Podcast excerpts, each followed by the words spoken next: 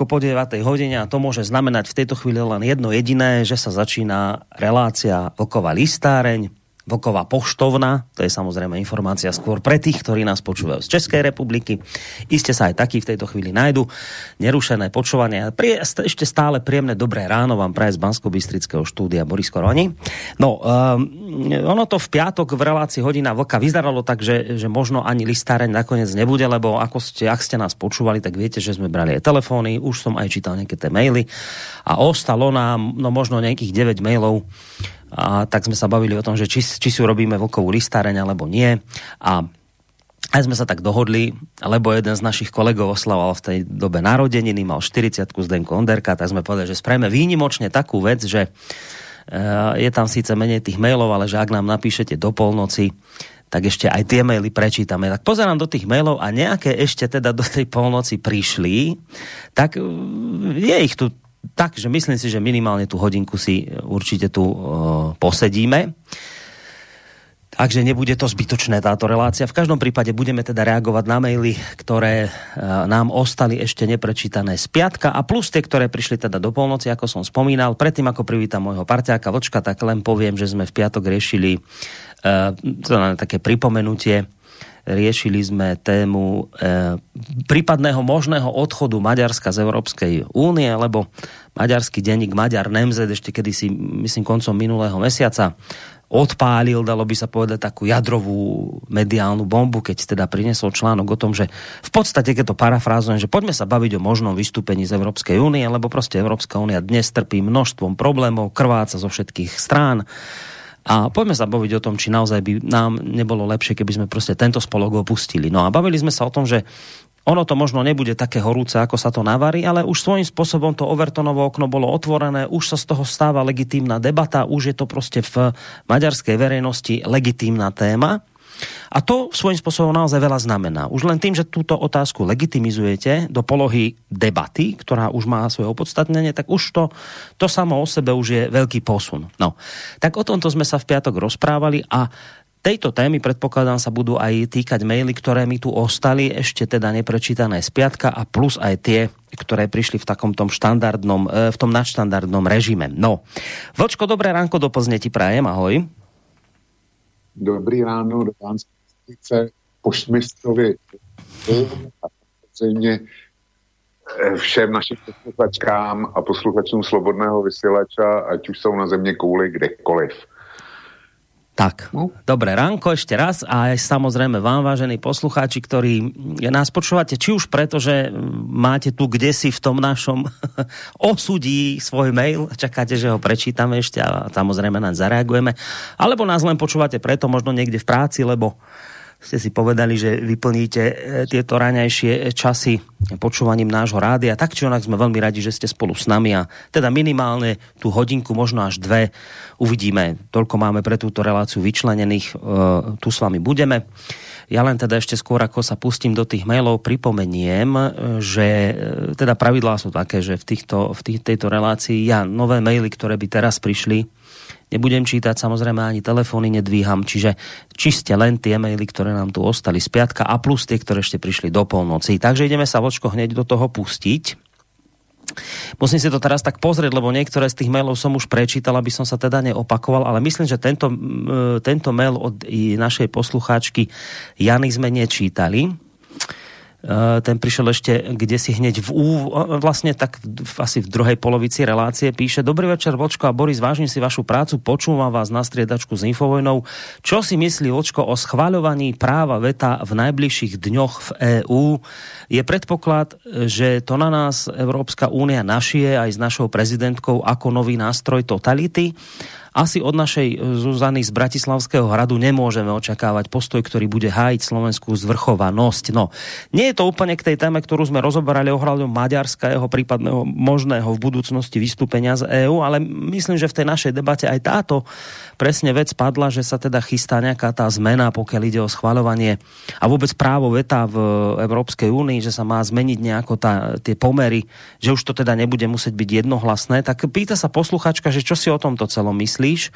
A teda tá je otázka, že hlavne sa týka toho, že či je tu predpoklad, že to na nás EU naši aj s našou prezidentkou ako nový nástroj totality.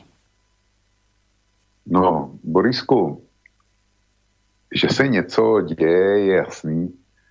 Zrovna tak je jasný, že ten eh, dosavadní princip jednomyslnosti, když přijde na krizovou situaci, nefunguje. Konec konců, eh, pokud posluchači, v tomto případě posluchačka, sledovala páteční relaci, tak myslím, že už minimálně částečně odpověď dostala na to, na co se ptá, protože ty si mě zkoušel tam docela slušně vydusit, Eh, my jsme se o tom principu jednomyslnosti bavili. Zkrátka, pokud by, dejme tomu, hrozilo Evropské unii něco jako válka, tak v současném stavu při 27 členských zemích, eh, z nichž každá musí s důležitým rozhodnutím souhlasit, tak eh, to, to nefunguje. To je, zkuste když přijde záplava, abych to přiblížil, když přijde záplava do krajiny, nebo teďko tornádo, že jo, v České republice, tak po tom tornádu se musí jednat. No nejde, nejde, aby se sešly eh, všechny kraje nebo u vás na Slovensku župy a každá šla s jinou představou, protože její voliči zrovna eh, tendujou někam úplně jinam než voliči z jiných členských zemí. My umíráme na demokracii, my umíráme na to, že ty procesy mají být nějaký dlouhý a svět dneska vyžaduje rychlou reakci. To je jedna strana mince. Druhá strana mince je, jak nastavit eh, procesy eh, při, tom, při té kvalifikované většině tak, aby se rozhodovalo efektivně a přitom, aby Eh, zrovna módní ideologie, nebo aby ty velké země nepřeválcovaly malý a tak dál a tak dál. To je, to je mm, začarovaný kruh, který když někde rozřízneš a upřednostníš tu jednu část, buď rychlý rozhodování, nebo to, aby měl každý svůj hlas, tak vždycky to vedle výhod generuje i obrovské nevýhody. A my jsme v tomhle stavu. A já jsem, ty jsi mě ptal, co s tím dělat. Fakt je, že takhle, jak funguje Evropská unie, doposavať, to nejde. A nejde to ani proto, že momentálně progresivisti a ti takzvaní liberární demokraté na stolu naprosto nesmyslné agendy, k tomu ekofanatici, eh, to, je, to jsou věci, které nám berou svět, svět, kterýmu rozumíme. Drtivá většina eh, obyvatel tomu rozumí a eh, umí v něm fungovat. A nastoluje nějaký nový svět, kde se poklekává, kde hlasitý menšiny najednou si urvou práva, kterým z ničeho, z ničeho nevyplývají, je zcela zásadně popřený demokratický princip, že většina, názor většiny vládne a rozhoduje. Ne, my máme dneska, eh, dneska militantní, obrovsky hlasné menšiny, eh, který kašlou na nějaký výsledek voleb a oni si prosadí, prosadí co chtějí. Jo, čili my jsme v začarovaném kruhu. Něco se stát musí, protože naši konkurenti, to jsou Spojené státy, to je Čína, dejme tomu, to je i Rusko nebo, nebo Turecko, to jsou naši konkurenti. Ty mají jednu hlavu, která rozhoduje a jejich rozhodnutí odpovídají dění v reálném čase. Evropská unie nic takového nemá. Čili něco, něco se musí stát. A ty se mi e, e, jako, já rozumím těm, těm snahám jít na kvalifikovanou většinu a urychlit to. A urychlit to, ale na druhé straně rozumím i obavám posluchačky Jany, protože já je mám taky, z toho, jak to bude vypadat. A ty se mě ptal, co bych s tím dělal. A já jsem v pátek ze vzduchu vylovil, vylovil e, nápad Možná je to absolutní fikce a absolutní nesmysl, ale já jsem zatím nic lepšího neslyšel, než se bavit o nějakých kvalifikovaných většinách, kde se bude handlovat, tak se pojďme, pojďme domluvit o tom, že se Evropa rozdělí do regionů nikoliv tak, jak je známe, ale do regionů států. Skandinávie, určitě skandinávci mají stejný zájmy, stejné zkušenosti, stejnou kulturu, stejný zájmy. To je, to je jeden okruh.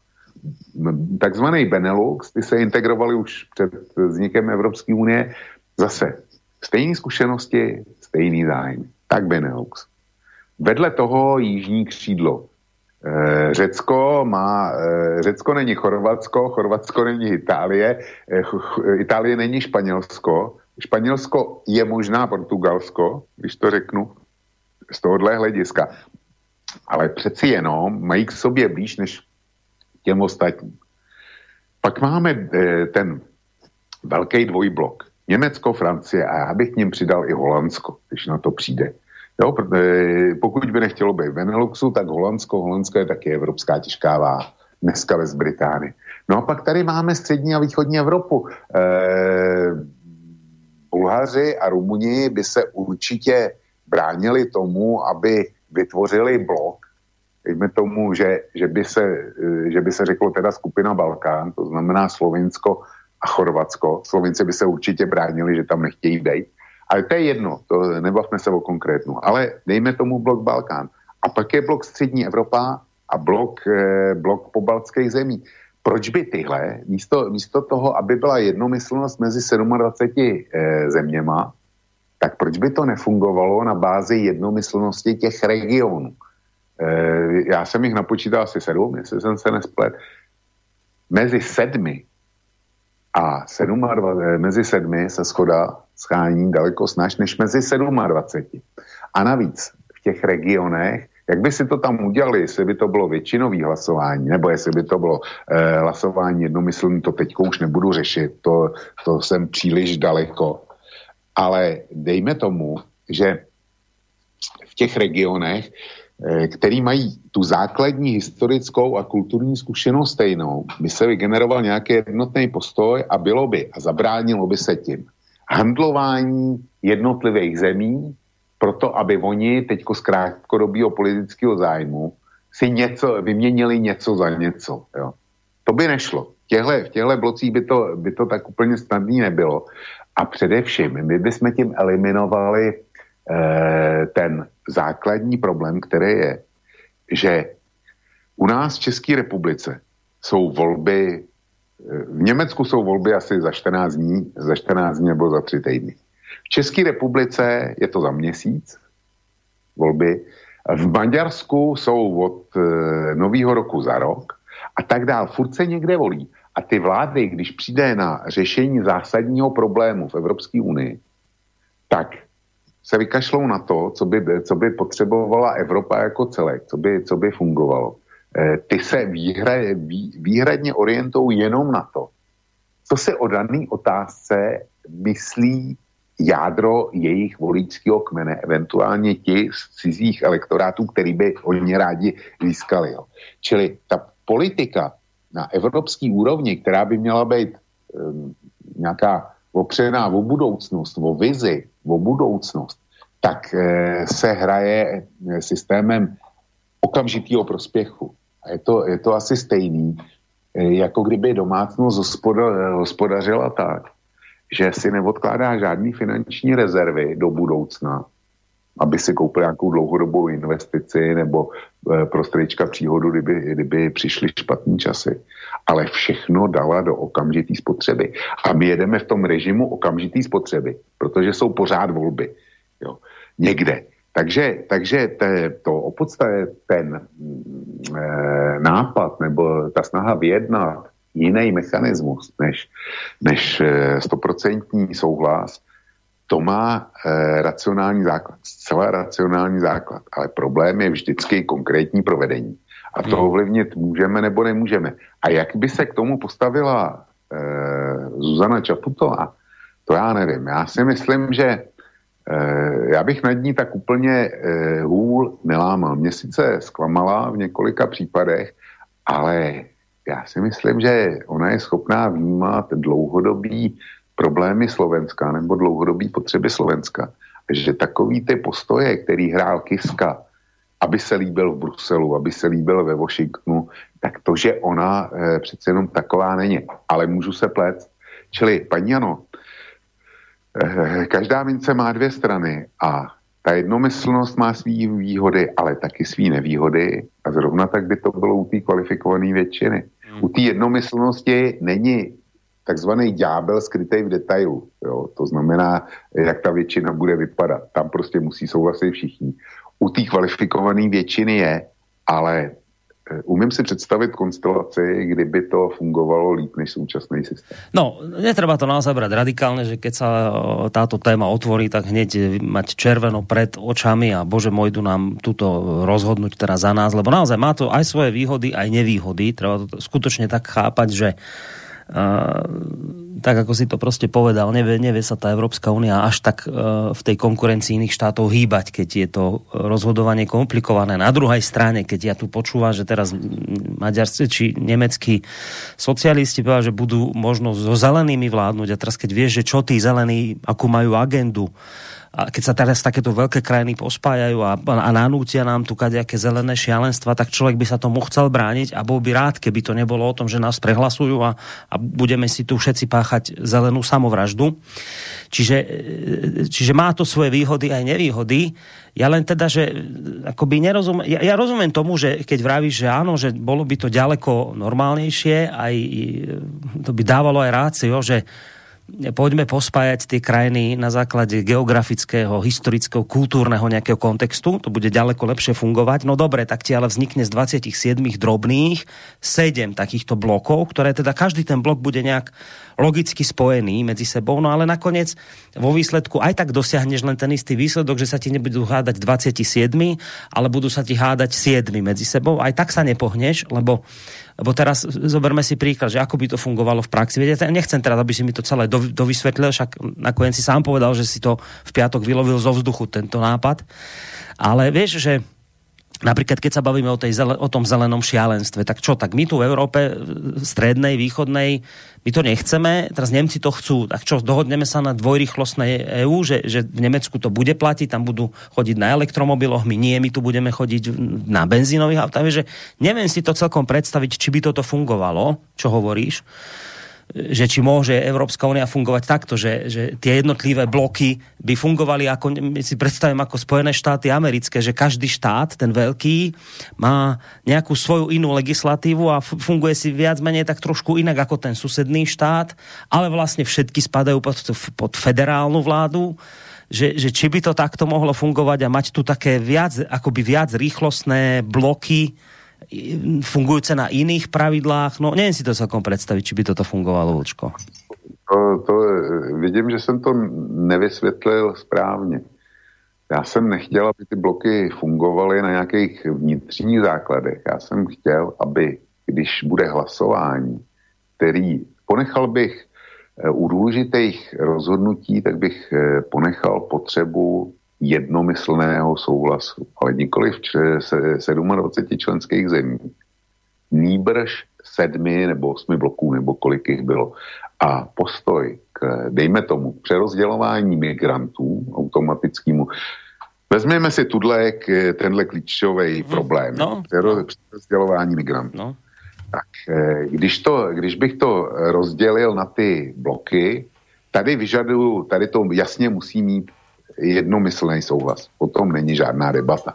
Jo. A když to vezmu ze zora, skandinávci, ty by byli pro přerozdělování, Benelux by byl pro přerozdělování, jižní křídlo, samozřejmě, to, to je nárazníková zóna, e, Německo, Francie, samozřejmě pro přerozdělování, ale umím si představit e, tři e, bloky, které by byly zásadně proti. By byly Balti, to by byla samozřejmě východní Evropa, to by byl Balkán. Jo? Ty by, ty by byly proti přerozdělování, ty by byly pro zašpérování hranic.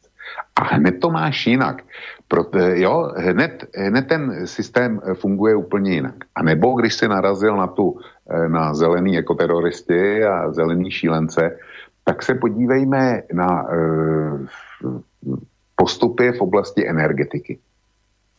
My, Poláci, já nevím ještě, e, ještě jestli někdo další, je, jsme závislí od uhelné energetiky s Francií, my, Francie, e, jsme závislí od jaderné energetiky. Jadernou energetiku asi uhájíme, protože je v tom Francie, ale s uhlím e, jsme e, prostě hnaný do kouta. Když by to byl ten blok a e, nebyl by to jenom postoj dvou zemí, že je potřeba nějak e, s tím uhlím e, zacházet opatrnější, než si to jako teroristi představují, tak je to, je to marný boj Polska, oproti, e, Polska a České republiky, ale speciálně Polska, proti zbytku Evropské unie, který už na uhlí závislý není. A já si myslím, že kdyby to bylo v těch blocích, tak třeba by světlo někomu dalšímu v nějakém dalším bloku, že, ono, e, že oni ty Poláci s tím uhlím a Češi s tím uhlím svým způsobem mají pravdu.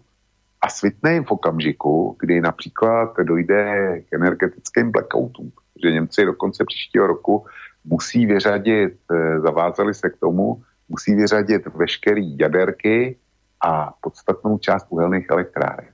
A zatím není, zatím nemají energetické kapacity, kterými by tenhle výkon nahradili. Kde to Evropa vezme, já zatím netuším a podle mě to netuší ani ty moudrý hlavy, co tohle zařídili. Z větrníků to určitě stačit nebude. A pak se může stát, že se český eh, pomalu odstavovaný uhelný elektrárny a polský uhelný elektrárny najednou začnou hodit protože oni prostě už stojí a když se tam přiveze uhlí, tak eh, to dodává prout. Jo. Nikdo neví, co se stane, co, co se stane v budoucnu. A eh, tady tohle vyhlašovat, ty, ty zelené šílenosti eh, kvalifikovanou většinou, tím, že západoevropané jsou přesvědčení o tom, že zachraňují planetu. My jsme se toho, toho tématu přeci už dotkli. 10% celosvětových emisí dělá dělá Evropa. No, tak když těch 10% nebude vůbec, nebudeme vypouštět vůbec nic, tak e, světovou bilanci to vůbec, eh, vůbec nějak, nějak nepolepší. Jo. No a tudíž tohle zelený šílenství podle mě Evropany, západoevropany velmi rychle přejde, jakmile ponesou finanční důsledky svých rozhodnutí a jakmile e, se energie stanou nedostatkou komunitou. A dokud, dokud bojuje samostatný Polsko nebo Polsko s Českou republikou, no tak nemají šanci. A i když by to bylo o těch blocích, tak je to jinak. Ale já nenavrhuju, a to jsem, to jsem teda nezdůraznil, já ne, nezdůre, nena, vůbec nenavrhuju, aby eh, každý ten blok si žil v úplně jiných pravidlech. Jestliže má být Evropská unie, tak mějme pravidla centrální, tam, kde to dává smysl. Ne absolutně. Tam, kde to dává smysl. A ale zjednodušme eh, na co nejmenší počet eh, těch prvků, který mají co, eh, co zasahovat do rozhodování. Zredukujme, zrychleme ten proces. To jsem, to jsem chtěl. Nikoli v to, aby Kalifornie, aby Německo, Francie byla Kalifornií a my jsme byli Aljaškou, jo, tady ve, ve čtyřka v tom americkém slova smyslu.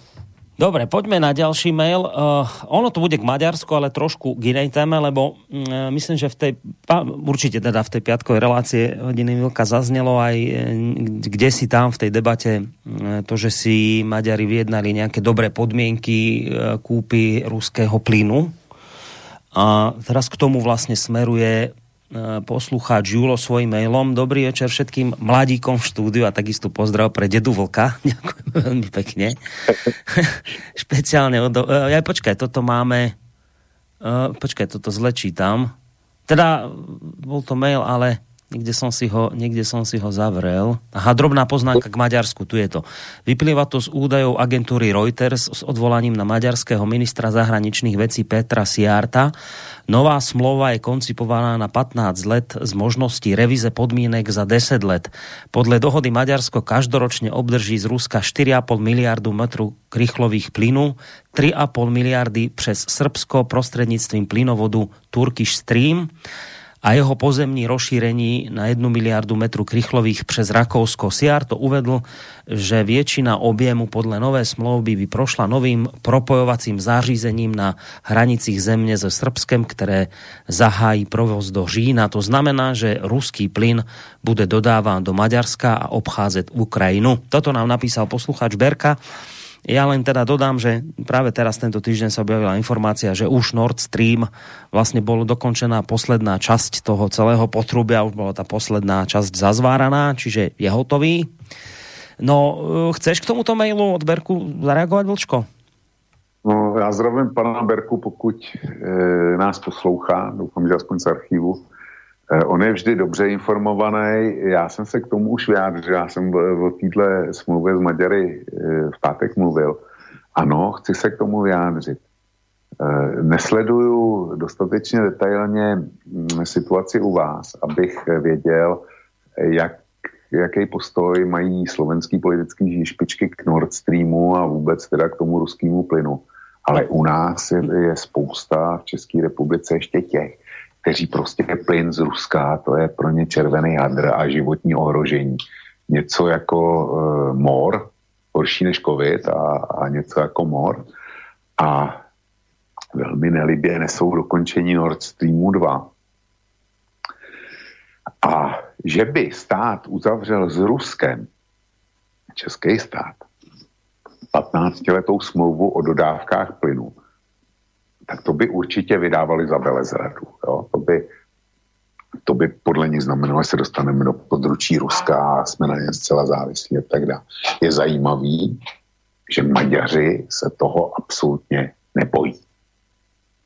Ty si zajistili plyn na příštích 15 let a zajistili si ho za zřejmě zajímavé ceny, protože Siar to tam taky říká, že si vyjednali lepší ceny než měli před deseti lety, nebo kdy, kdy eh, si dojednali tu smlouvu, která právě končí a která bude nahrazena touhle o níž řeč.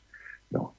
Já, když jsem dělal s dlouholetýma, eh, nebo s dlouhodobýma grafama, tak si myslím, že jestli to je pravda, tohle, co říká Siarto o těch cenách, takže dneska v době, kdy cena zemního plynu za měrnou jednotku stoupla skoro dvakrát, tak si museli vyjednat ceny, které platili někdy před třemi, pěti, pěti lety nebo něco takového. Kdy bylo úplný cenový dno na zemní plyn. A jestliže teda mají lepší, lepší e, ceny než před deseti lety, tak to musí být někde na tom cenovém dnu. A jestliže tohle Maďaři dokázali, tak to je obrovský požehnání pro, pro stát i národ, protože eh, buď tu slevu dá vláda dál na obyvatelstvo, pak z toho profituje obyvatelstvo, a nebo to dá jenom částečně, nebo vůbec ne. A pak z toho bude profitovat stát daňovými příjmami. To je úžasná záležitost a eh, tohle v České republice, tenhle způsob myšlení si není nikdo schopen vůbec připustit, na, na tož uvědomit a jednat, jednat, eh, eh, jednat stejným způsobem. Za mě úžasný výkon maďarský vlády. No u nás eh, u nás teda nie, že by nefungovali protiruské narratívy, tie samozrejme veľmi dobre vieš, že tu sú, aspoň teda zo strany niektorých vládnych strán, ako za ľudí, to je úplne, že typický príklad, ale u nás je debata o Nord Streame eh, vedená hlavne v tom zmysle, že my máme eh, veľmi pekné sumy, eh, inkasujeme každý mesiac za tranzit ruského plynu cez naše územie Čiže u nás je tá debata otočená v tomto zmysle, že ak bude Nord Stream 2, tak bude obchádzať Slovensko a tým pádom nebudú e, príjmy za tranzit. Čiže nás toto mrzí. My sme proti Nord Streamu, teda keď o týchto našich vládnych predstaviteľov, my sme proti Nord Streamu, my máme z neho obavu, ale my sme motivovaní tým, že my chceme zachovať súčasný stav. Nie preto, že by sme mali radi Rusov, alebo že by nám vyhovovali ceny ruského plynu, ale z toho dôvodu, že chceme ďalej inkazovať za tranzit. A takto vlastne inkasovať nebudeme. Čiže u nás je tá debata v tomto zmysle vedená. Uh, ideme na ďalší mail. Uh, dobrý večer. Vůle národa se dá velice dobře obejít. Uh, konkrétní případ Čaputová a zmažené referendum, které dala na ústavní soud a ten ho zaťápnul. Názor 600 tisíc lidí, ktorí to podepísali, nikoho nezajímal. Podobne to vidím s tím Orbánem. Kdyby Európskou unii zajímala vůle lidí, byl by inak nastaven celý systém v EU. Jen se podívejte, jak omezené právomoce má Európsky parlament, jediná instituce volená občany EU. Takže pokud se Orbán tímhle způsobem o něco pokouší, je otázka, jestli s tím vůbec uspěje. Tak Honza z Prahy píše. Hmm. Honza z Prahy, rozumím mu, nicméně ten mail je psaný z mého hlediska zmatečně. Eh, na jedné straně píše, co, jak, jak eh, Evropská unie je ta zlá. Na druhé straně píše, jak eh, je škoda, že Evropský parlament má malý pravomoci a že to není demokracie. Já bych poprosil Honzu, aby se zajímal trošku o Evropský parlament. O to, jaká je, jakou politiku razí Evropský parlament jak by vypadal svět podle Evropského parlamentu. A jestli, eh, když si to dá dohromady, tak jestli i potom bude plédovat za větší pravo, eh, pravomoci Evropského parlamentu, to jsem teda zvědav. A Evropský parlament považuji za vůbec nejnebezpečnější část Evropské unie. Eh, v evropské volby mají malou rezonanci mezi voliči a výsledkem toho je, že jsou volení eh, fanatici, šílenci, teroristi eh, a eh, pokud jsou volení, řekněme, normální v úvozovkách strany, tak ty, aby si nezadali s těma šílencema, tak v tom Evropském parlamentu, míním tím frakci Evropské lidové strany, od který by člověk očekával nějaký trochu konzervativní zdravý rozum, tak to se vůbec nekoná se pomalu eh, předhání s frakcí evropských zelených, kdo, kdo bude víc zelenější. Já, eh, já, když slyším Evropský parlament, tak eh, já bych ho, kdyby to bylo jenom na mě, já začnu tím, že změny v Evropské unii, že Evropský parlament prostě zruším. Ten takzvaný demokratický handicap, který je vyčítaný tomu, že Evropská unie není demokratická, tak teď je to přece principiální blud. Evropská unie a Evropská komise může jenom to, co jí svěří národní státy. Jednomyslným rozhodováním zatím.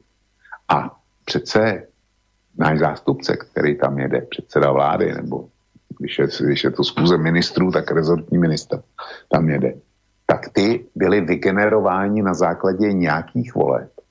Vláda má mandát zastupovat Českou a Slovenskou republiku eh, při mezinárodních jednáních. A Evropská unie není stát.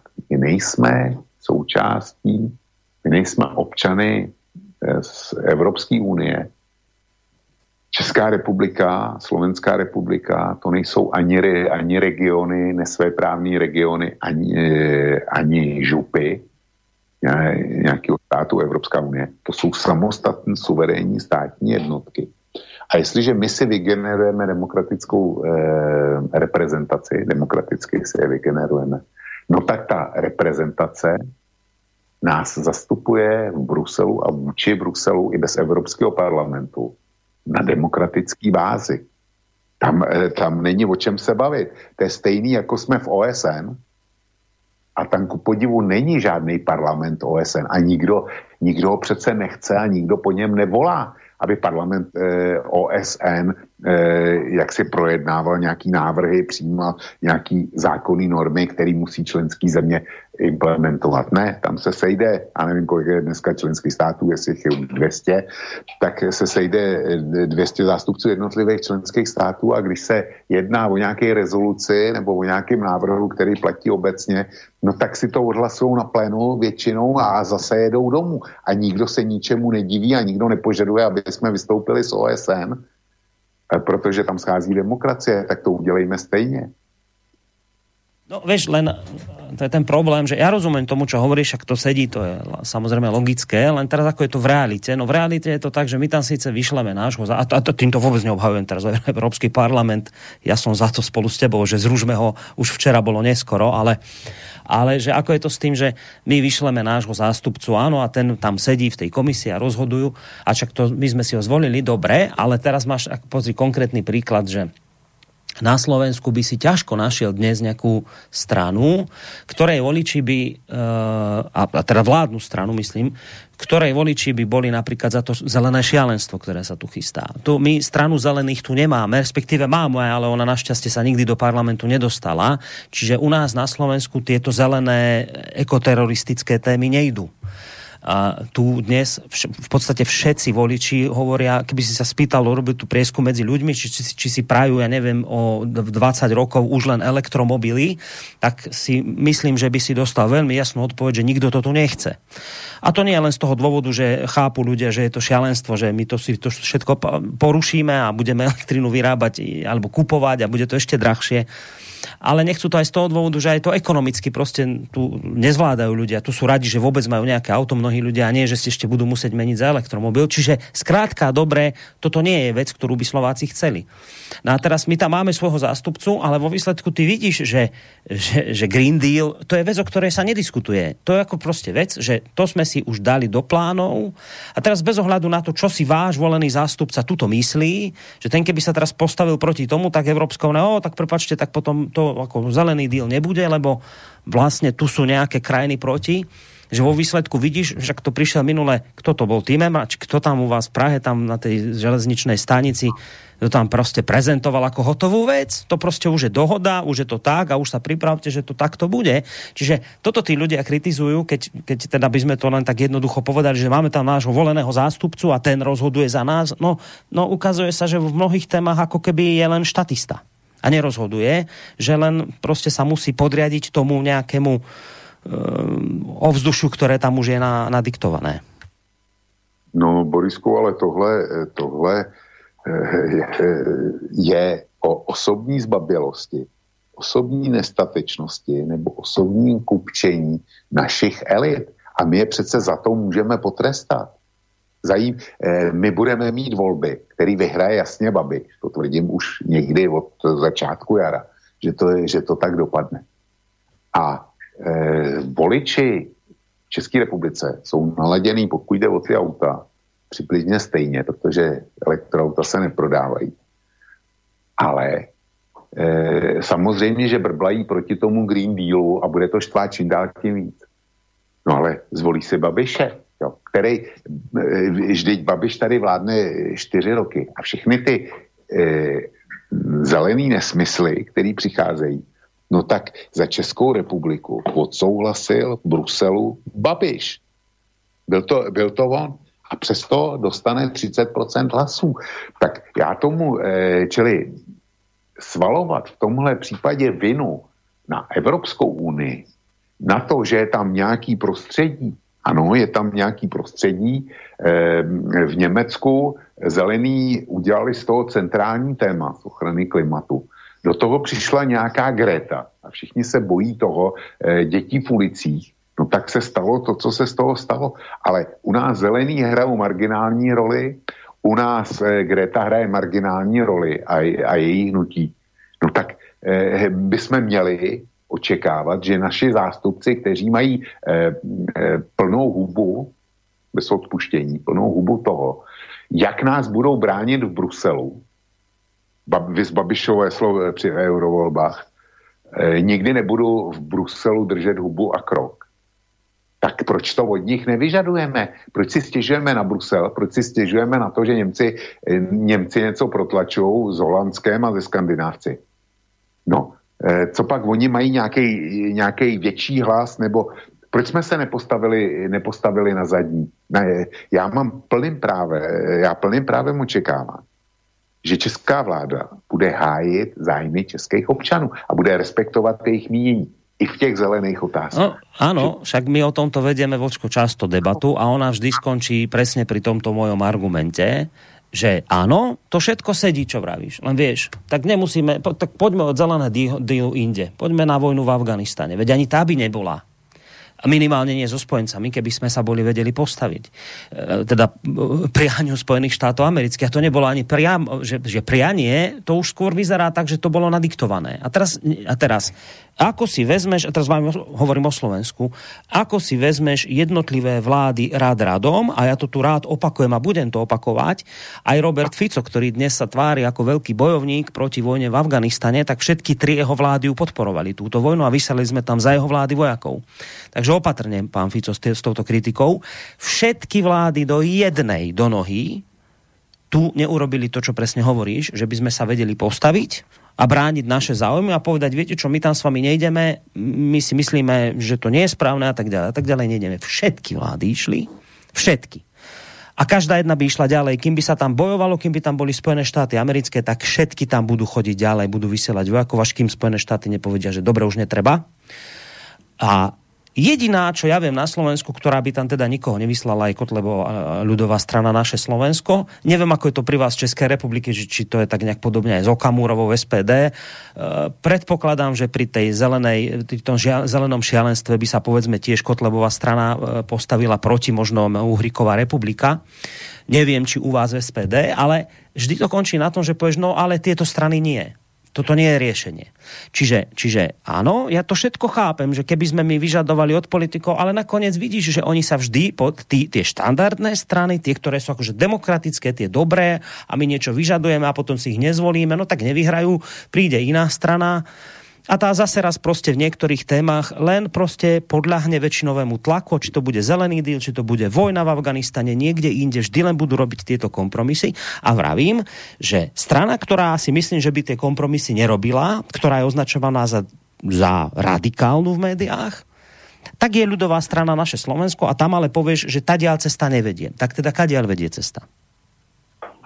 No, e, záležitost těch radikálních stran, jako je u vás Kotleba, u nás Okamura, tak jejich problém je v jednom. E, oni sbírají okrajový voliče, e, jsou orientovaní na protestní voliče a můžou si dovolit klidně silný prohlášení, protože vědí, že vládní odpovědnost neponesou. A z toho proto zůstanou okrajovými stranama, až pokud nepřijde nějaká obrovská krize tak eh, víc než nějakých 15% nedostanou. A eh, nedostanou je proto, že většina voličů si uvědomuje, že oni eh, jako tou radikální retorikou potvrzují to, že nemají odbornou kompetenci řídit stát. Protože, protože Okamura na jedné straně hlasuje pro to, aby se snížily daně, vyzrušení superhrubý mzdy. To, to byla vražda na český státní finance. Ale na druhé straně, eh, když parlament hlasoval v všelijakých těch covidových podporách, tak by byl eh, rozdal i eh, zlatý poklad Český národní bance, který je myslitelně milej, teda malej, aby se, aby se zalíbil určitým volickým skupinám. Prostě ty vyhlašou naprosto protichudné věci a e, většina lidí to vnímá, ví, že to jsou bláboli, že, že to, jsou, to jsou bláboli, které jdou proti sobě a které jsou neuskutečnitelné. Čili oni a Kotleba na tom bude tak nějak podobně. A e, oni prostě nemají kompetenci e, řídit stát. Oni neví nic o chodu školství, oni neumí řídit zdravotnictví, oni neumí řídit dopravu. Jo. E, Prostě eh, oni umí jenom, jenom hlasitě vykřikovat eh, líbivý hesla pro, dejme tomu, 10% deklasovaného obyvatelstva, který je zoufalý a neví, neví eh, co dál. To je jejich handicap.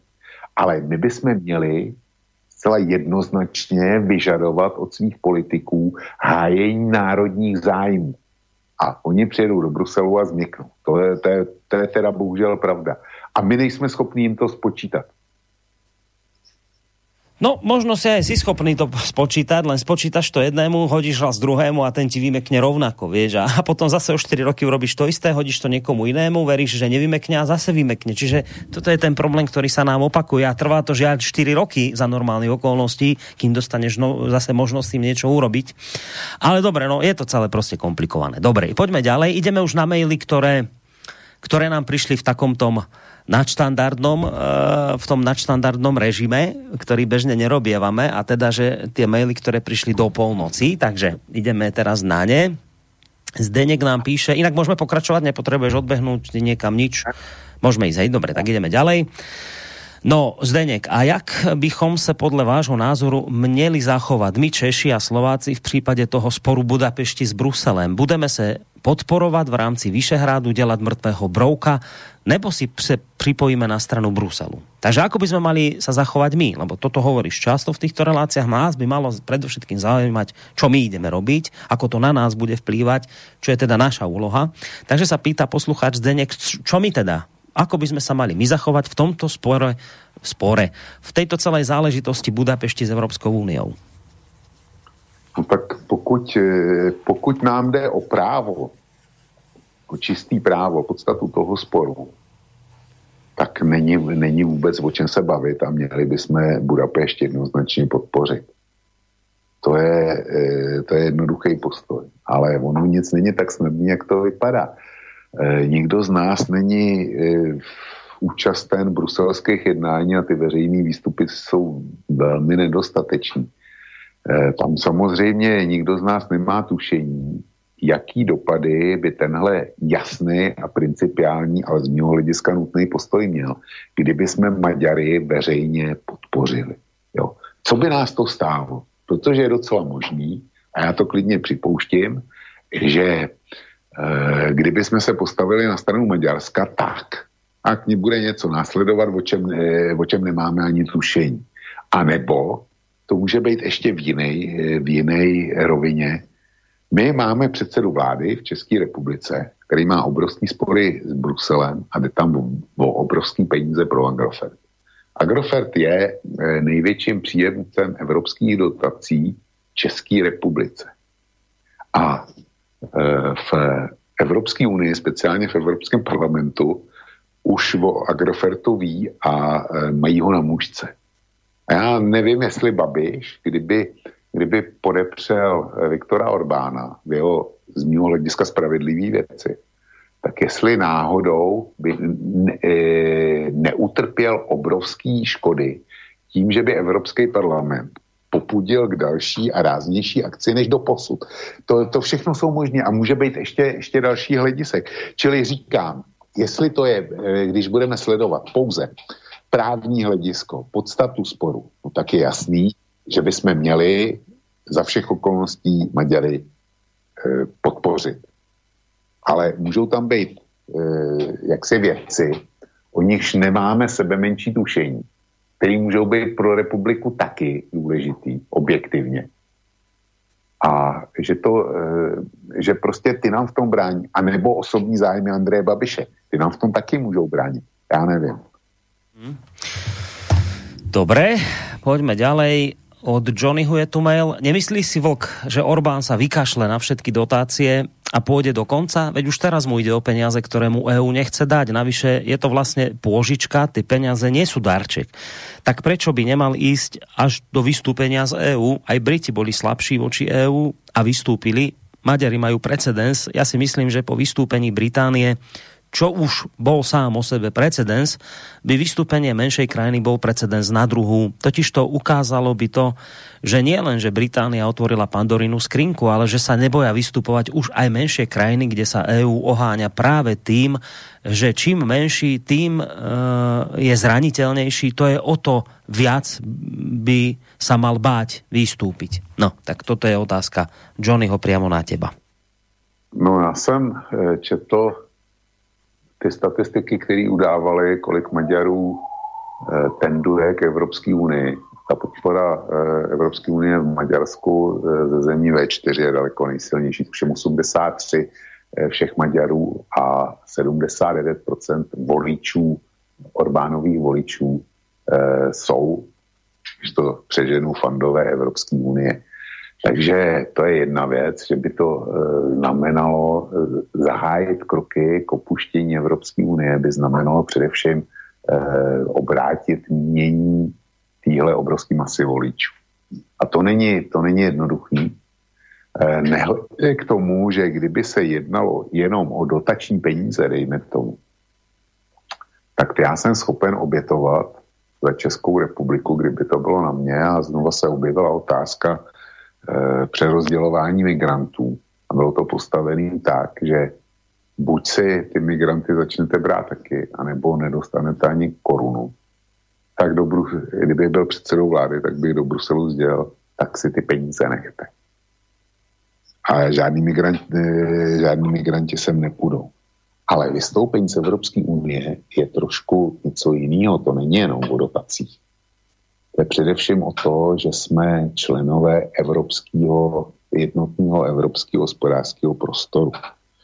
A já jsem před časem vydal, eh, vydal článek na kose, který, který popisuje eh, jednání mezi Švýcarské a Evropskou unii kdy Evropská unie teďko eh, velice, velice tlačí na Švýcary, aby přijali některé ty e, normy, které schválil Evropský parlament a Evropská unie.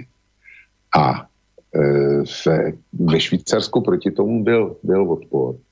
Jenomže Švýcarsko platí, já nevím, jestli platí 2 miliardy franků nebo, e, nebo ještě víc, e, každý rok do Eh, kasy Evropské unie, aby mohla na ten jednotný evropský trh. A to je, to je, eh, jestliže země s hospodářským potenciálem Švýcarska, s jeho dokonalou ekonomikou, eh, s ekonomikou, která nevy, ne, nevyrábí sestavy a podsestavy, které se posílají do Německa na konečnou montáž, které, která vlastně už neumí sama vyrobit eh, žádný finální celek, tak je Švýcaři nic z toho nejsou. Nejsou eh, ekonomika Slovenska nebo České republiky. Tak jestliže ty eh, se nakonec zlomili před Evropskou unii a prolomili například eh, pravidlo bankovního tajemství, protože Evropská unie to chtěla, prolomili eh, taj, to tajemné nebo prolomili daňový tajemství, protože Evropská unie to chtěla. Akceptují evropský zákony a platí obrovský peníze, a to je vlastně Norsko, eh, za to, aby mohli na jednotný evropský trh, tak to ukazuje, jakou hodnotu pro ně a tudíž ještě daleko větší pro nás ten jednotný evropský trh má. To je to, co je zajímavé, to je to, co musíme chránit. Ne ty dotace.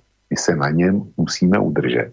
A jestliže ten trh opustíme, tak eh, rozhodně nedostaneme ani ty eh, podmínky, které si takzvaně vyjednali Britové. Ale Johnny má pravdu, že jestliže by Maďaři zcela vážně nebo některá jiná menší země nastartovala tohle téma, toho vážného odchodu, tak jako to udělali Britové, tak eh, to by, to by byla těžká rána a možná smrtelná pro Evropskou unii. Jenom, abych to ještě doplnil, ten článek, já jsem ho v mezičase našel do tom Švýcarsku, tak ten se jmenuje Pro ty, co chtějí opustit Evropskou unii. Vyšel, vyšel asi před 14 dněma a je to na kosek nalezení. A vřele doporučuji těm, kteří, kteří e, říkají, pojďme z Evropské unie, bude nám dobře.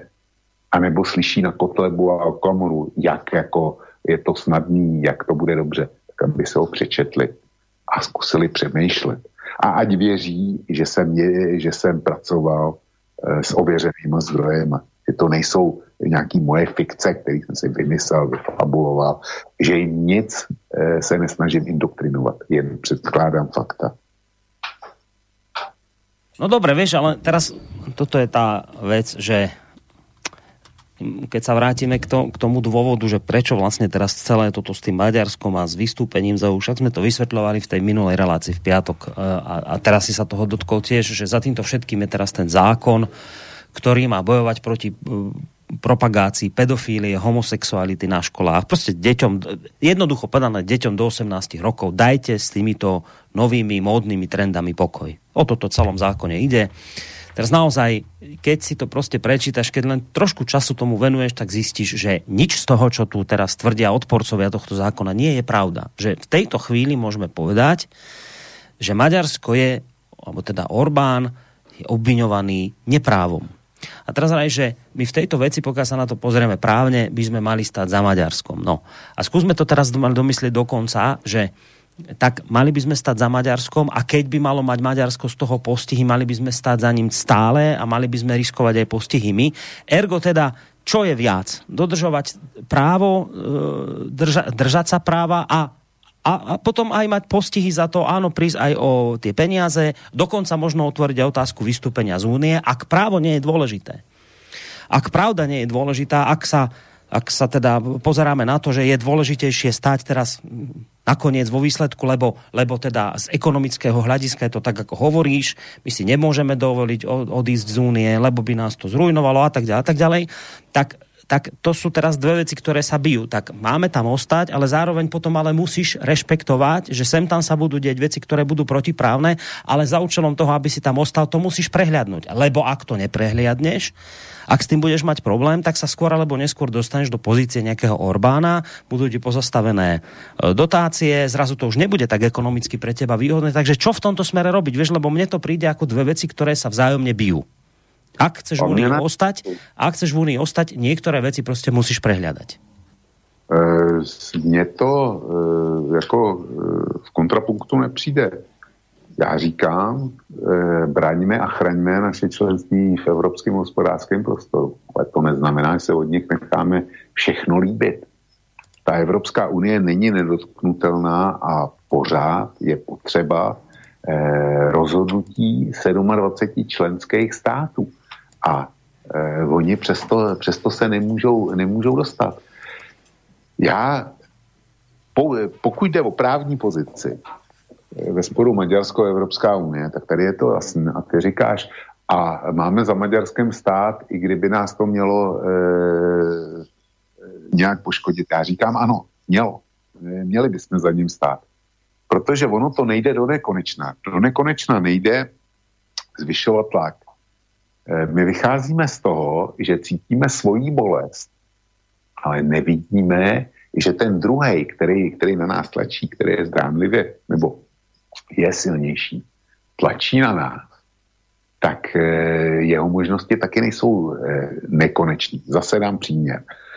Všichni jsme chodili do školy a všichni si pamatujeme situace, kdy někdo něco proved a nebo eh, měla, prostě něco se stalo a přišel učitel, eventuálně ředitel a říkal, když nám řeknete, kdo je ten výnik, tak my e, vás nebudeme trestat a potrestáme celou třídu.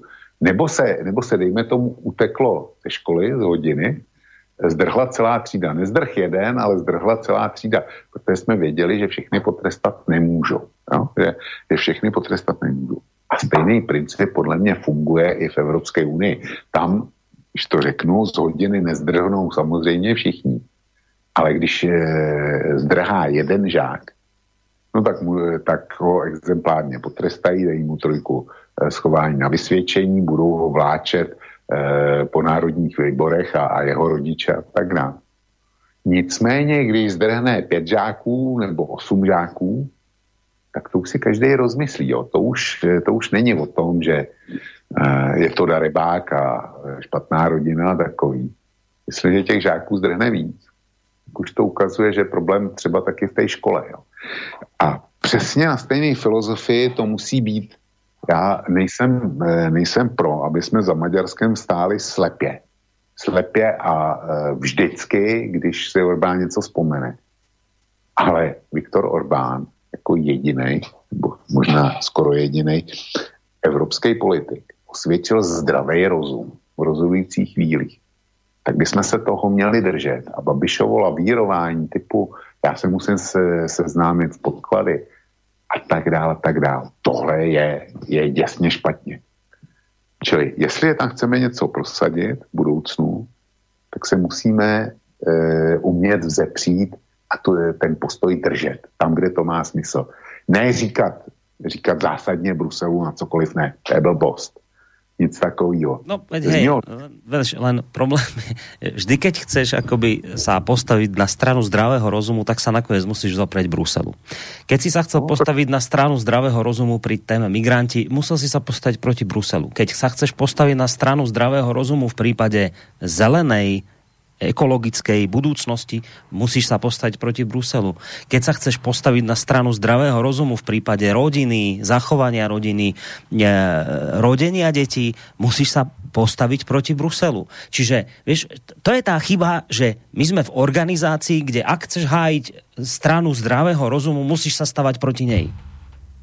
V mnohých no, otázkách sa musíš stavať proti nej. Tak, to je správne v mnoha případech se musí stavět proti, proti Bruselu. Ale to neznamená, že všechno, co přijde z Bruselu, je naprosto špatně. Všichni ti, kteří volají po opuštění eh, Evropské unie, tak říkají, my si budeme vládnout líp, my to umíme líp a budeme, budeme se řídit zdravým rozumem.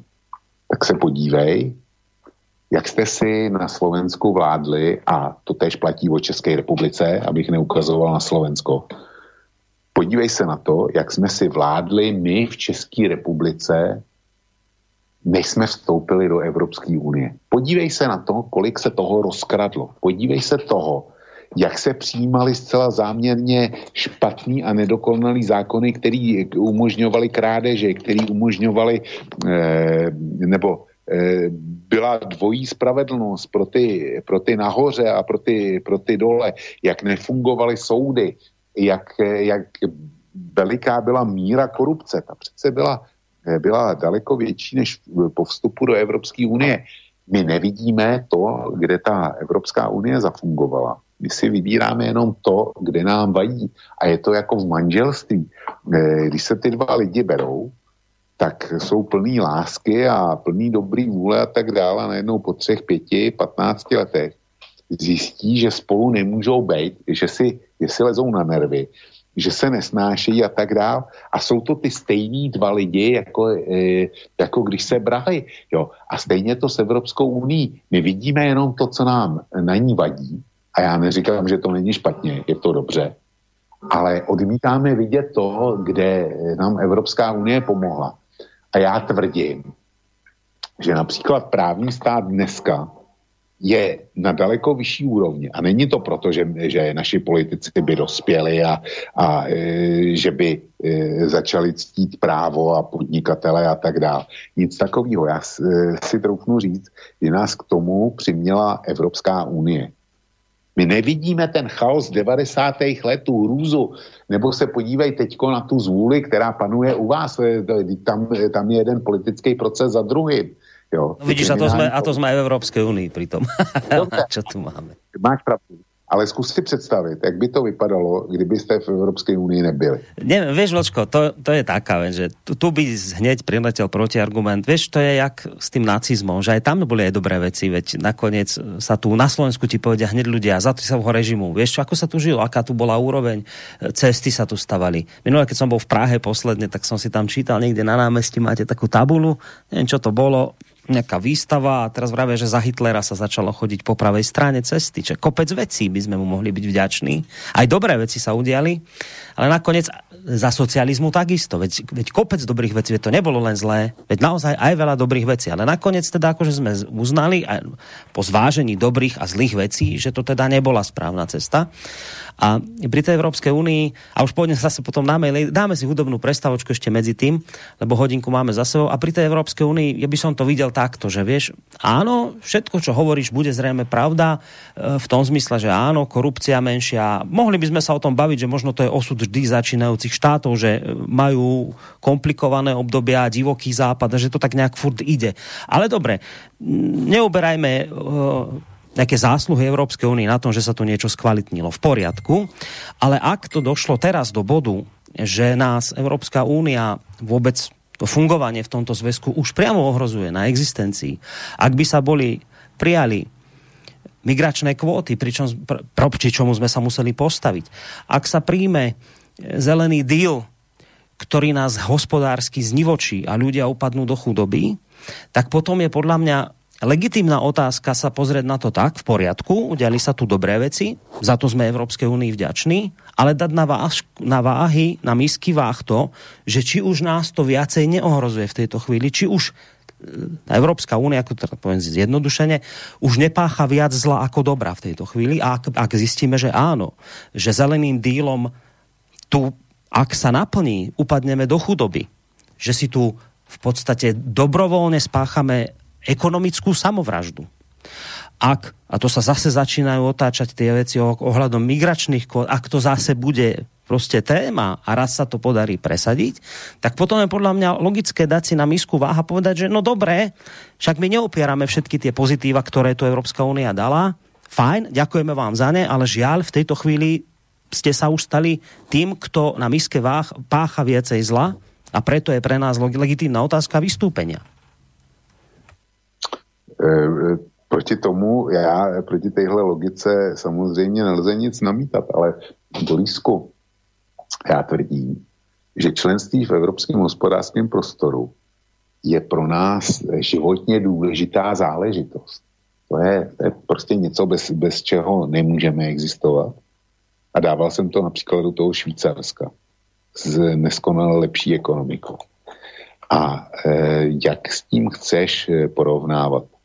S touhle skutečně životní záležitostí, jak s tím chceš porovnávat všechno to ostatní. Ono, ten, ten eh, z, zelený díl, to ekošílenství, já si myslím, že velmi rychle skončí. Velmi rychle v okamžiku eh, skončí v okamžiku, kdy nadkritické množství voličů v jednotlivých zemích pocítí finanční dopady zelené politiky. A ono už to na sebe dlouho nedá eh, čekat. Vzpomeň si na naší diskuzi o migraci v začátcích, kdy se mě ptal, bylo to někdy na začátku našeho vysílání, se mě ptal, kdy eh, ta politika toho, eh, těch refugees velkám skončí. A já jsem tě tenkrát odpověděl, že skončí v okamžiku, kdy nadkritická část voličů vládních stran se postaví proti tomu. A co se stalo? Kdy skončily, kdy skončily eh, ty eh, snahy o přerozdělování migrantů a vítání migrantů a tlak proti Orbánovi a jeho plotu. No v okamžiku, kdy téma migrace postavilo v Holandsku na nohy Wilderse, eh, ve Francii Marine Le Pen a v Německu AFD. A v Turánu najednou, najednou všichni přestali zpívat Orbánovi, všichni akceptovali potichu jeho plot, všichni sice zkoušeli přerozdělování migrantů, ale nakonec se to nepovedlo. Jo. Čili zase momentálně všichni chtějí takzvaně dejchat čistý vzduch, chtějí mít okolo sebe zeleň, ale já jsem zvědavý, až budou konfrontovan s tím, že cena energie bude třikrát tak drahá, než je dneska, tak jak potom bude vypadat elektromobilita, jak eh, se k tomu Green Dealu E, voliči postaví. Pak to najednou bude všechno jinak. Tím jsem úplně jistý. Veď bodaj by si mal pravdu, len teda bolo by naozaj lepšie fungovať v zoskupení. A teraz ne, poďme pred Zúnie. Ja teraz hovorím, že bolo by lepšie fungovať v zoskupení, kde by sme si takýmito blbostiami nemuseli prechádzať, až kým to teda pochopí ten, kto tú blbosť vymyslel a nanútil nám ju. Že bolo by to ďaleko jednoduchšie a rýchlejšie, keby sme sa tomuto vládali vyhnúť, ale sme v zoskupení, kde sa tomu vyhnúť očividne nebudeme môcť. No a to je vec, ktorá nás podľa mňa zdrží. To je vec, ktorá opäť e, nakoniec prispieje k tomu, že mnohí ľudia budú ešte radikálnejší, budú ešte viacej na, na, nahnevanejší, ak to tak mám povedať, vôbec na svet, na úniu, na všetko. Lebo toto nie je bez, e, bez nejakých konkrétnych dopadov. Toto je vec, že áno, fajn, veď težme sa z toho, že raz pri páde na papulu zistíme, že to bola zlá vec. Veď áno, chvala Bohu, to nakoniec tak asi naozaj dopadne, len to napácha veľa škôd. A bolo by dobre sa týmto škodám vyhnúť, ale hovorím, že my sme momentálne v zoskupení s názvom Európska únia, kde sa týmto škodám vyhnúť nedá, lebo sú tu krajiny, ktoré sa rozhodli, že jednoducho toto je cesta, toto sme si nadiktovali a tomuto sa nevyhnete. Čiže ten pád nás čaká aj s tými všetkými dôsledkami, ktoré to bude mať dlhodobo na spoločnosť. A to sú dôsledky, ktoré podľa mňa e, budú mať dlhodobé dopady. No to je, to je pravda, ale, ale bohužel voliči si zvolili politické reprezentace a zatím na nich trvají, který, který mají ty priority, který, který mají a dělají, dělají tu politiku, ale všechno vychází od voliče. Jo. Takže e, my si za to můžeme sami v konečném detailu. Já e, razím tuhle, tohle heslo a nemíním od něj couvnu. Dobre, v poriadku, však o tom to je. Človek si tu má stať na, svoj, na svojej, ale zase na druhej strane treba rátať aj s tým, že budú tu nejaké protitlaky vznikať a budeš pod, podrobený nielen z mojej strany, a teda predovšetkým aj zo strany poslucháčov nejakým tým konfrontáciám. O tom je slobodný vysielač. Nakoniec v tomto smere si stojíš úžasne a treba takto ďalej fungovať, treba si vedieť obhajiť svoj názor a to je aj moja odpoveď všetkým poslucháčom, ktorí vypisujú kaďaké maily, že vlka treba odstrániť, lebo keď to neurobím, prestanú financovať vysielač. Kľudne prestaňte financovať vysielač, vlk tu bude ďalej a poviem vám presne prečo a ideme si zahrať. Bude tu preto, lebo sme slobodný vysielač. Bodka.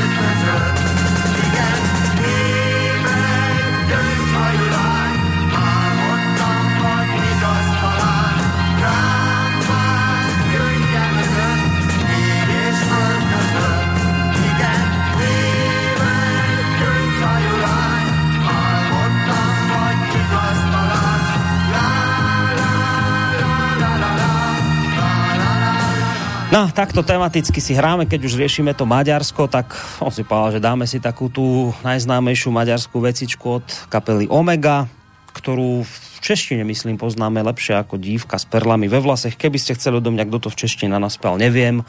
Je to asi chronicky známy spevák, ale neviem, možno Vočko bude vedieť. V každom prípade počúvate le, e, reláciu Vokova listáreň a Vokova poštovná. Ak nás počúvate 7. septembra, tak nás počúvate e, samozrejme naživo, ale to ešte neznamená, že tým pádom môžete posielať maily. Ono samozrejme posielať ich môžete, ale v tejto relácii platia pravidlá, že maily nečítam ani telefóny nedvíham, lebo riešime len tie maily, ktoré nám ostali z piatkovej hlavnej relácie Hodina Vlka. Táto relácia je len taká doplnková, ktorej úlohové vysporiadať sa s mailami, ktoré nám tu ostali. A jeden z takých mailov je aj od Pavla, ktorý v podstate ani som o tom nevedel, že keď som ešte pred pesničkou končil ten svoj monológ tým, že jednoducho sme slobodný vysielač a preto tu VOK bude môcť ďalej šíriť svoje názory, hoc ako sa niektorým poslucháčom nemusia páčiť, vie si ich obhájiť, má ich racionálne vysvetlené a to je dôležité. Tak e, máme tu mail od Pavla, ktorý píše, pánové, tohle sa už opravdu nedá poslouchat. Bohužel VOK je pokrytecky blekota, nevízda nás má za pitomce, co si nedokáží, nevím, zda nás má za pitomce, co si nedokáží informace vyhledat. Brusel už je mrtvá záležitost a čekám nejpozději do tří let velkou celoevropskou spouru. Green Deal je poslední hřebík a lidé to velice rychle pocítí. Už mám informace, že už to doléhá i na Němce. Jedna indice eh, ze predvčerejška je vzpoura šéfu Škodovky, že tohle je šílené navzdory tomu, že to měl být poslušný chlapeček vypatlaného zeleného šéfa Volkswagenu a Európske komise. Od příštího roku čekám, že západní EU uh, bude bez energií a očekávají se masívní výpadky elektrického proudu. Jsem zvědav na reakci Putina na nesmyslnou vyhlášku, uh, že uh, provozovatel Nord Stream 2 nesmí mít zároveň těžbu a chtějí, aby Gazprom eh, Nord Stream 2 prodal. Tohle vše je smrtelný koktejl a dopadne to velice špatně. Je tam otázka, ale je to názor poslucháča, na ktorý samozrejme má právo. V tom názore spomína v úvode teba, Vočko, tak asi sa patrí na to zareagovať. No, tak eh, jak se je to osobní invektiva, kdyby eh, onen rozhořčený Pavel poslouchal a doufám, že si to poštovnou pustí, tak eh, zcela určitě, pokud mu e, slouží dobře sluch a je schopen vnímat a, a jak si porozumět tomu, co bylo doposavadě řečeno, tak to, co on prorokuje o nedostatku elektrické energie nebo energií vůbec v Evropské unii a o tom, že ten Green Deal narazí dřív nebo později, já si taky myslím, že poměrně rychle, tak to zaznělo před tou písničkou úplně všechno. Eh, nevím, s čím má problém, ale jako já nejsem žádný duše spitec nebo psychoanalytik, abych, abych tohle řešil. Zkrátka, eh, Pavle, je to docela jednoduchý. Vy máte právo na svůj názor, já mám právo na svůj názor a uh, jak si vyslechněme si. Já jsem neměl žádný, eh, žádný problém s tím, aby Borísek přečetl tenhle mail, eh, z kterého nejsem potěšený a vy hold musíte e, na revanš vzít to, že uslyšíte ode mě něco, čeho nebudete mít radost zase. Jinak Boris no. E, ten, ten tu písničku naspíval Aleš Brichta. Hmm. Je to asi 40 let starý, starý flák. ale já se vrátím ještě k tomu Švýcarsku, jo, protože já jsem si to mezi tím našel a dám pár detailů, aby jsme věděli, o čem se bavíme. Eh, šel jsem, eh, nebo to psá na základě článku, který jsem našel eh, někde na mainstreamu a ten se jmenoval EU vytáhle těžký kalibr, může odstřihnout Švýcarsko od energetického trhu. Eh, podstata sporu eh, mezi Švýcarskem a proto by mělo, mělo být sankcionováno, je z mého hlediska naprosto nesmyslná a jednoduchá. Poslouchej dobře. Evropská unie při jednání se Švýcarskem o takzvané rámcové dohodě vytáhla těžký kalibr. Pohrozila Švýcarskou odstřinutím od energetického trhu, stejně jako v minulosti eh, Británii. Současná situace by nenastala, teď poslouchej, to je příčina. Kdyby Švýcarsko podepsalo rámcovou dohodu, smlouvu, jde o novou smlouvu, která nahradí množství eh, dílčích smluv ze všech oblastí od letectví po migraci. To se Švýcarsku nezamlouvá. Podle tamních politiků ta jednotná smlouva ohrožuje jeho suverenitu a schopnost chránit svůj trh. Čili Švýcaři mají dneska eh, s Evropskou unii, aby mohli být na tom jednotném evropském trhu nepřeberné množství dílčích smluv. Evropská unie to chce nahradit jednou smlouvou, a zřejmě jsou tam nějaký, nějaký uzance, který se Švýcarů nelíbí. A Švýcaři se jednoznačně postavili proti tomu. A Brusel na ně zvyšuje tlak, aby, a říká, dobře, když to nepodepíšete, tak zřejmě není regulovaná, re, regulované propojení energetických sítí, tak my vás z toho vyřadíme. Jo? To, je, to, je, to, je, to je princip toho sporu. Ono to není tak jednoduchý, protože jedna z velkých švýcarských rozvoden funguje zároveň jako předávací a propojovací úzel mezi jednotlivými e, západoevropskými členy Evropské unie. Takže ono to tak jednoduchý není technicky. Ale Švýcaři se prostě eh, postavili na zadní. A Švýcaři přispívají podle tabulky, kterou mám, ročně do pokladny 600 miliony švýcarských franků. Ne, šesti, skoro 600, 600 eh, miliony eur. Takže to posílají eh, každý rok do evropské kasy. Ale za to Švýcarsko má, má benefity, který podle nějakého výpočtu eh, Bertelsmanovy nadace z roku 2019 dělá 24 miliard eur. Čili tím, že Švýcaři platí těch 600 milionů eur a podrobují se zákonem, e, zákonným omezením, který přijímá Evropská unie, aniž by na ně oni měli nějaký vliv na to, v jaké formě je Evropská unie přijme, tak oni na tom vydělají na vnitřním trhu Evropské unie 24 miliard eur. E, jestliže tohle mají Švýcaři, tak e, jak si ty naše poměry my navíc dostáváme a můžeme ovlivnit eh, evropskou legislativu, tak my budeme inkasovat a budeme na té Evropské unii daleko závislejší. Tohle ti, kteří hlásají ty jednoduché hesla, eh, vystupme eh, z Evropské unie, zapomeňme na Brusel, budeme si vládnout sami. Tak tohle, tohle od nich neslyšíš. Jo. To, buď to vůbec neví, nebo to vědí a e, záměrně to neříkají, ale říkají, že si budeme vládnout líp. A každý měl možnost se přesvědčit, že to naše vládnutí líp je chiméra. My už jsme to ukázali, jak si vládneme líp.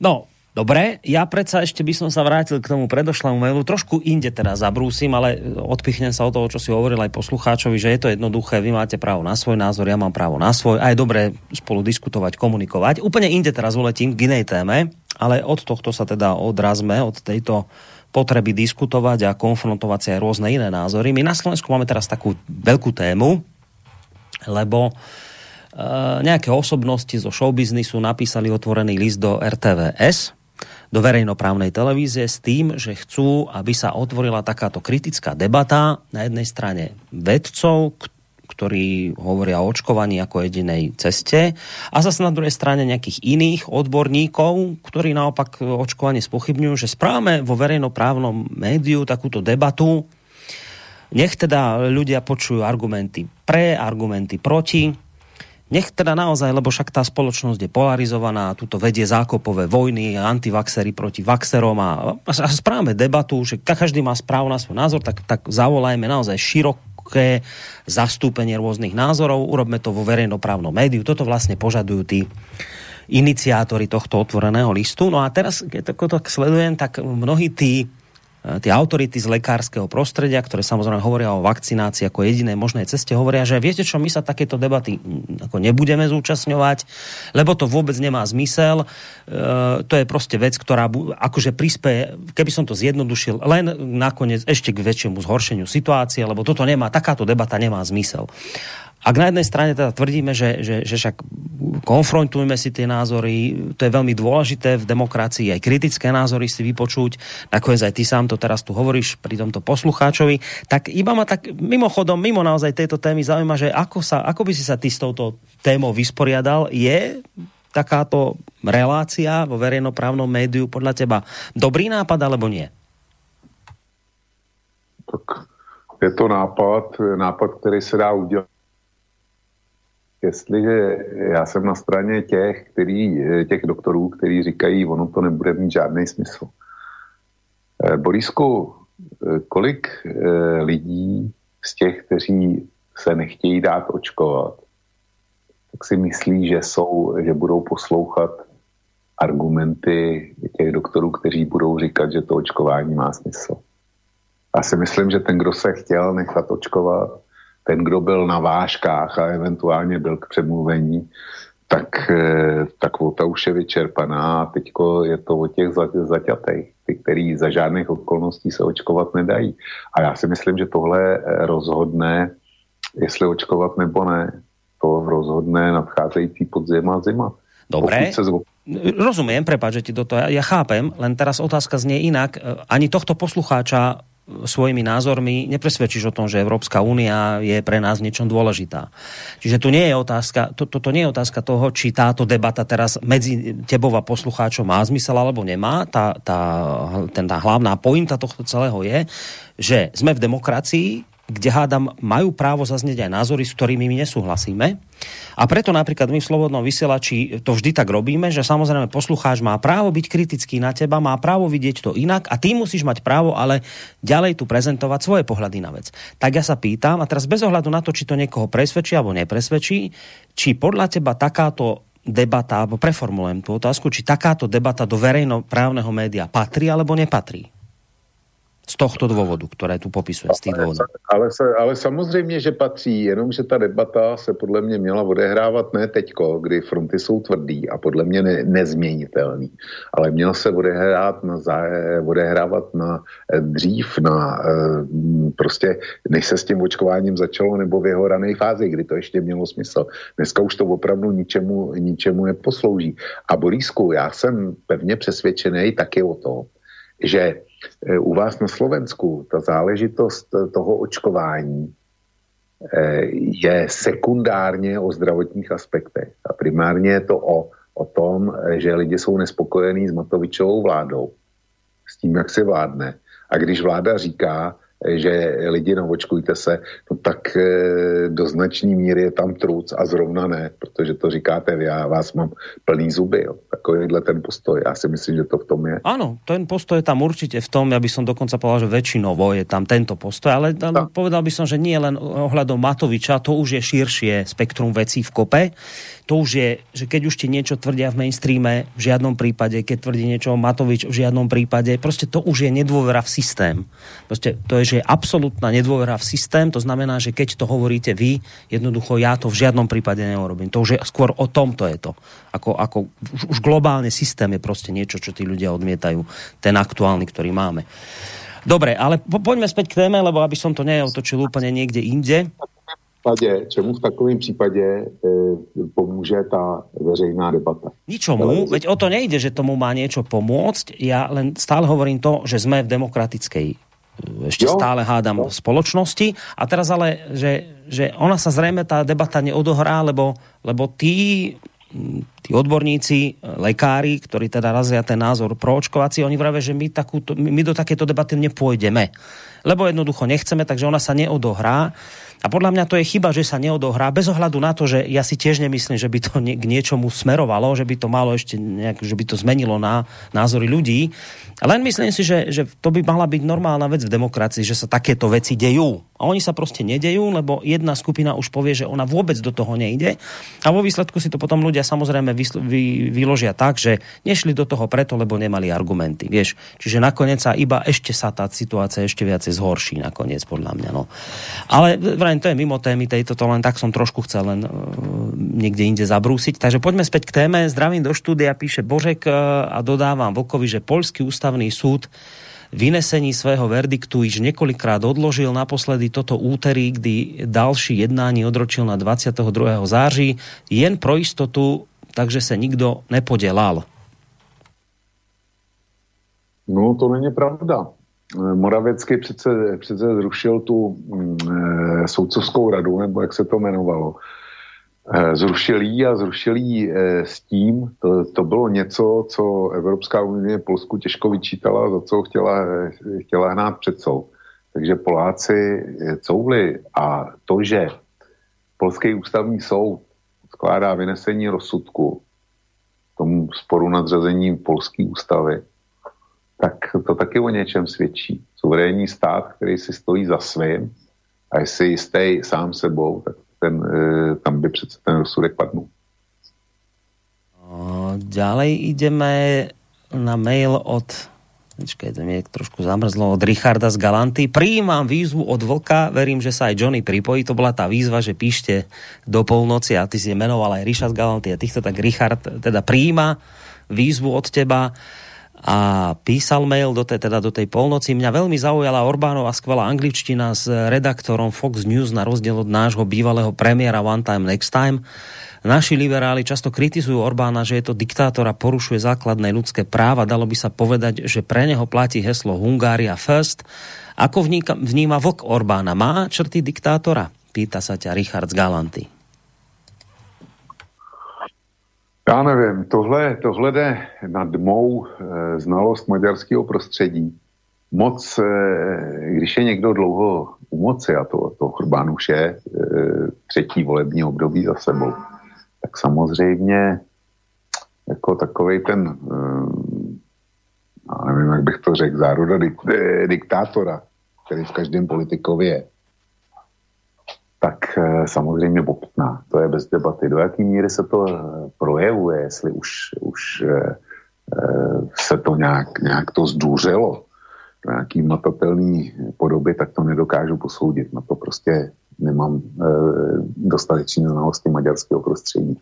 Nicméně já bych, já bych Viktora Orbána viděl jako velice silného politika. A silný politik konec konců u vás Robert Fico byl taky silný politik a taky, taky byl označovaný za diktátora a e, dostával všelijaký nálepky.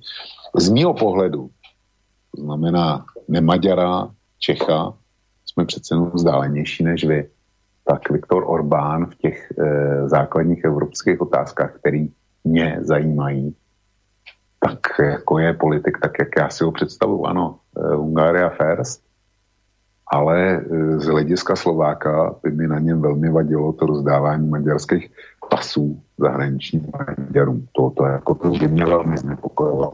Čili i tohle bych to no. Takže já, já prostě nevím a e, na to nedokážu odpovědět. Dobre, ideme ďalej. Áno, aj Johnny prijal tvoju výzvu a teda písal mail už po tom klasickom eh, reláciovom limite. Pre Vlka, ja aj teraz on vlastne ešte reaguje na to, lebo ste si spomenieš vtedy v piatok, eh, Johnny otvoril tú otázku, keď si ty hovoril, že Macron niekde dostal naložené za to, že sa bol pokloniť Napoleonovi, tak on potom Johnny otvoril tú vec, že no a že prečo by nedostal na, na, naložené, však Napoleon a Hitler si môžu ruky podať, aký je medzi nimi rozdiel. No a ty si potom na to reagoval a ešte prišla reakcia na tú tvoju reakciu od, od Johnnyho. Pre Vlka s tým Napoleonom som to myslel takto. Napoleon nemusel vo vojne pokračovať až do Moskvy na to, aby ochránil republiku. V tomto si môžu s Hitlerom podať ruky. Relativizácii dôvodom, kam až zájsť. Hitler tiež ospravedlňoval útočnú vojnu aj tým, že nemeckému národu bolo ukrivdené po prvej svetovej vojne.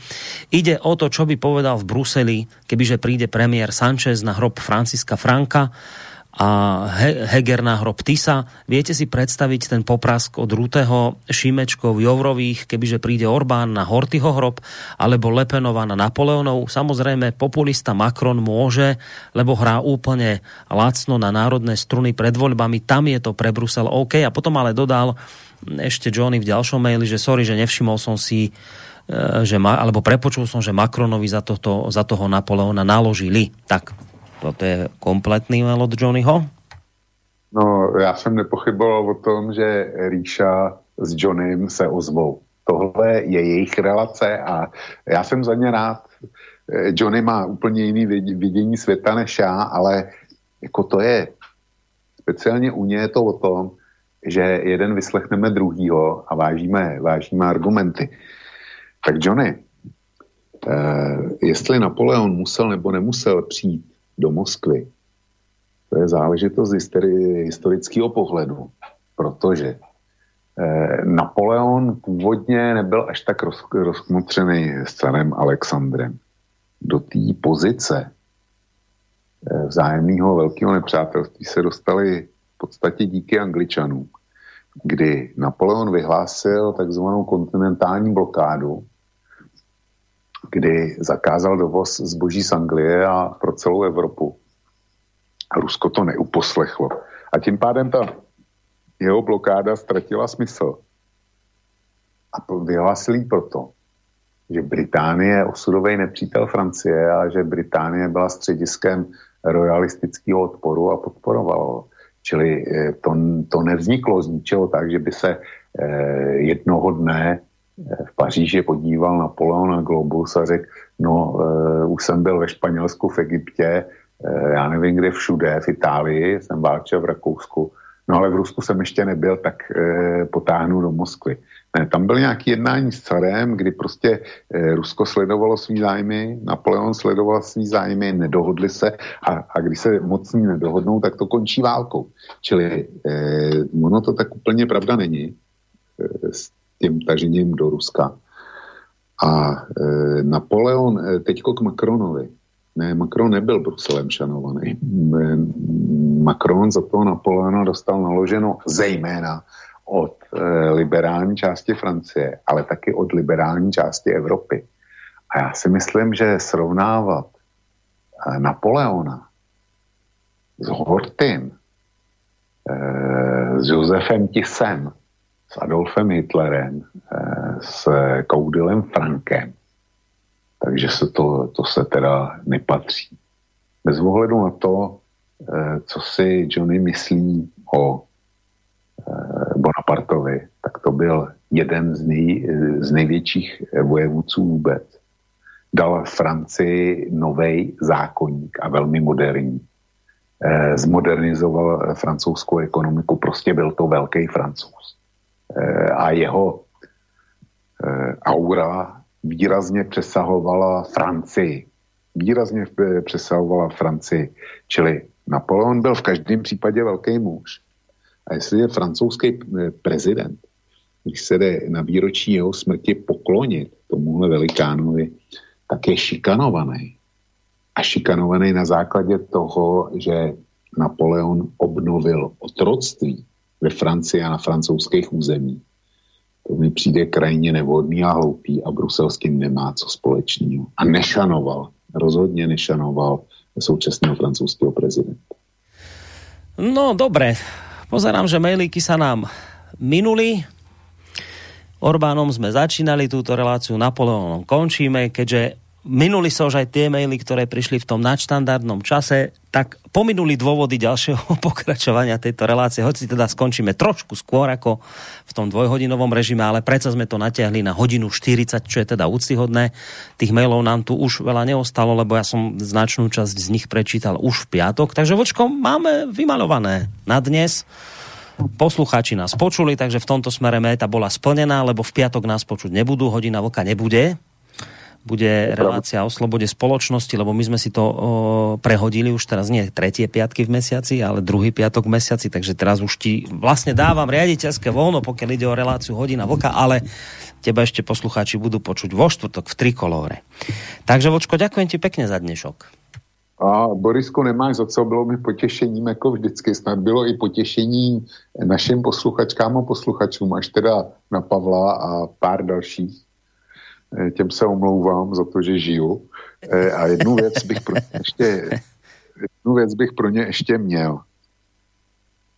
Eh, v okamžiku, Borisku, kdy mi řekneš nebo napíšeš, že jak si už hodina vlka nebude a že jsem skončil, tak nemrknu okem a řeknu Borisku, děkuji ti za to, že jsem s tebou a slobodným vysílačem mohl být. Bylo to, bylo to fajn a e, jak si e, tímto pro mě zasne. Nicméně, já doufám, že ten okamžik, kdybych měl odejít e, jako od vás, vysílača poznám dřív než kdokoliv jiný, a že tu roletu zatáhnu sám a nebudu čekat na, na to, až ty mi to řekneš, že, že už na to nestačím. No. Nebo že, že mě máš plný zuby.